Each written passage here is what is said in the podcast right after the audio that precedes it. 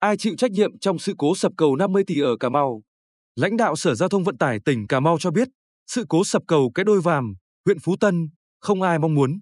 Tuy nhiên, khi giám định ra lỗi của ai thì người đó chịu trách nhiệm. Sáng ngày 23 tháng 12, Sở Thông tin và Truyền thông tỉnh Cà Mau phối hợp với Sở Giao thông Vận tải và Ban Quản lý Dự án Xây dựng Công trình Giao thông tỉnh Cà Mau, chủ đầu tư, tổ chức họp báo thông tin về sự cố sập cầu Cái Đôi Vàm thuộc khóm 2 và khóm 6, thị trấn Cái Đôi Vàm, huyện Phú Tân.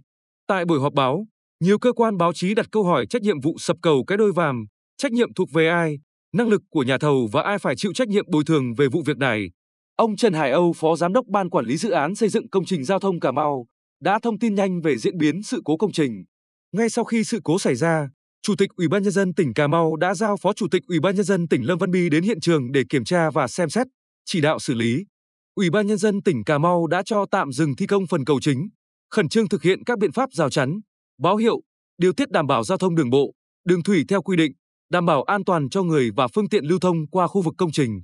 Ông Âu cho biết thêm, công trình này có khoan địa chất đúng quy định do công ty An Phú thực hiện. Trước mắt, chúng tôi tính những hạng mục hư hỏng về nhịp, trụ, hệ cọc. Thiệt hại bước đầu khoảng 2,2 tỷ đồng. Còn hư hỏng các kết cấu khác kéo theo thì chưa thể khẳng định được. Việc này phải chờ cơ quan chức năng kiểm định, giám định kết cấu đó còn sử dụng được không mới đánh giá được thiệt hại thêm bao nhiêu. Ông Âu nói. Nói về năng lực nhà thầu thi công, ông Âu cho biết đơn vị thi công là công ty cổ phần tập đoàn TPM ở Cà Mau.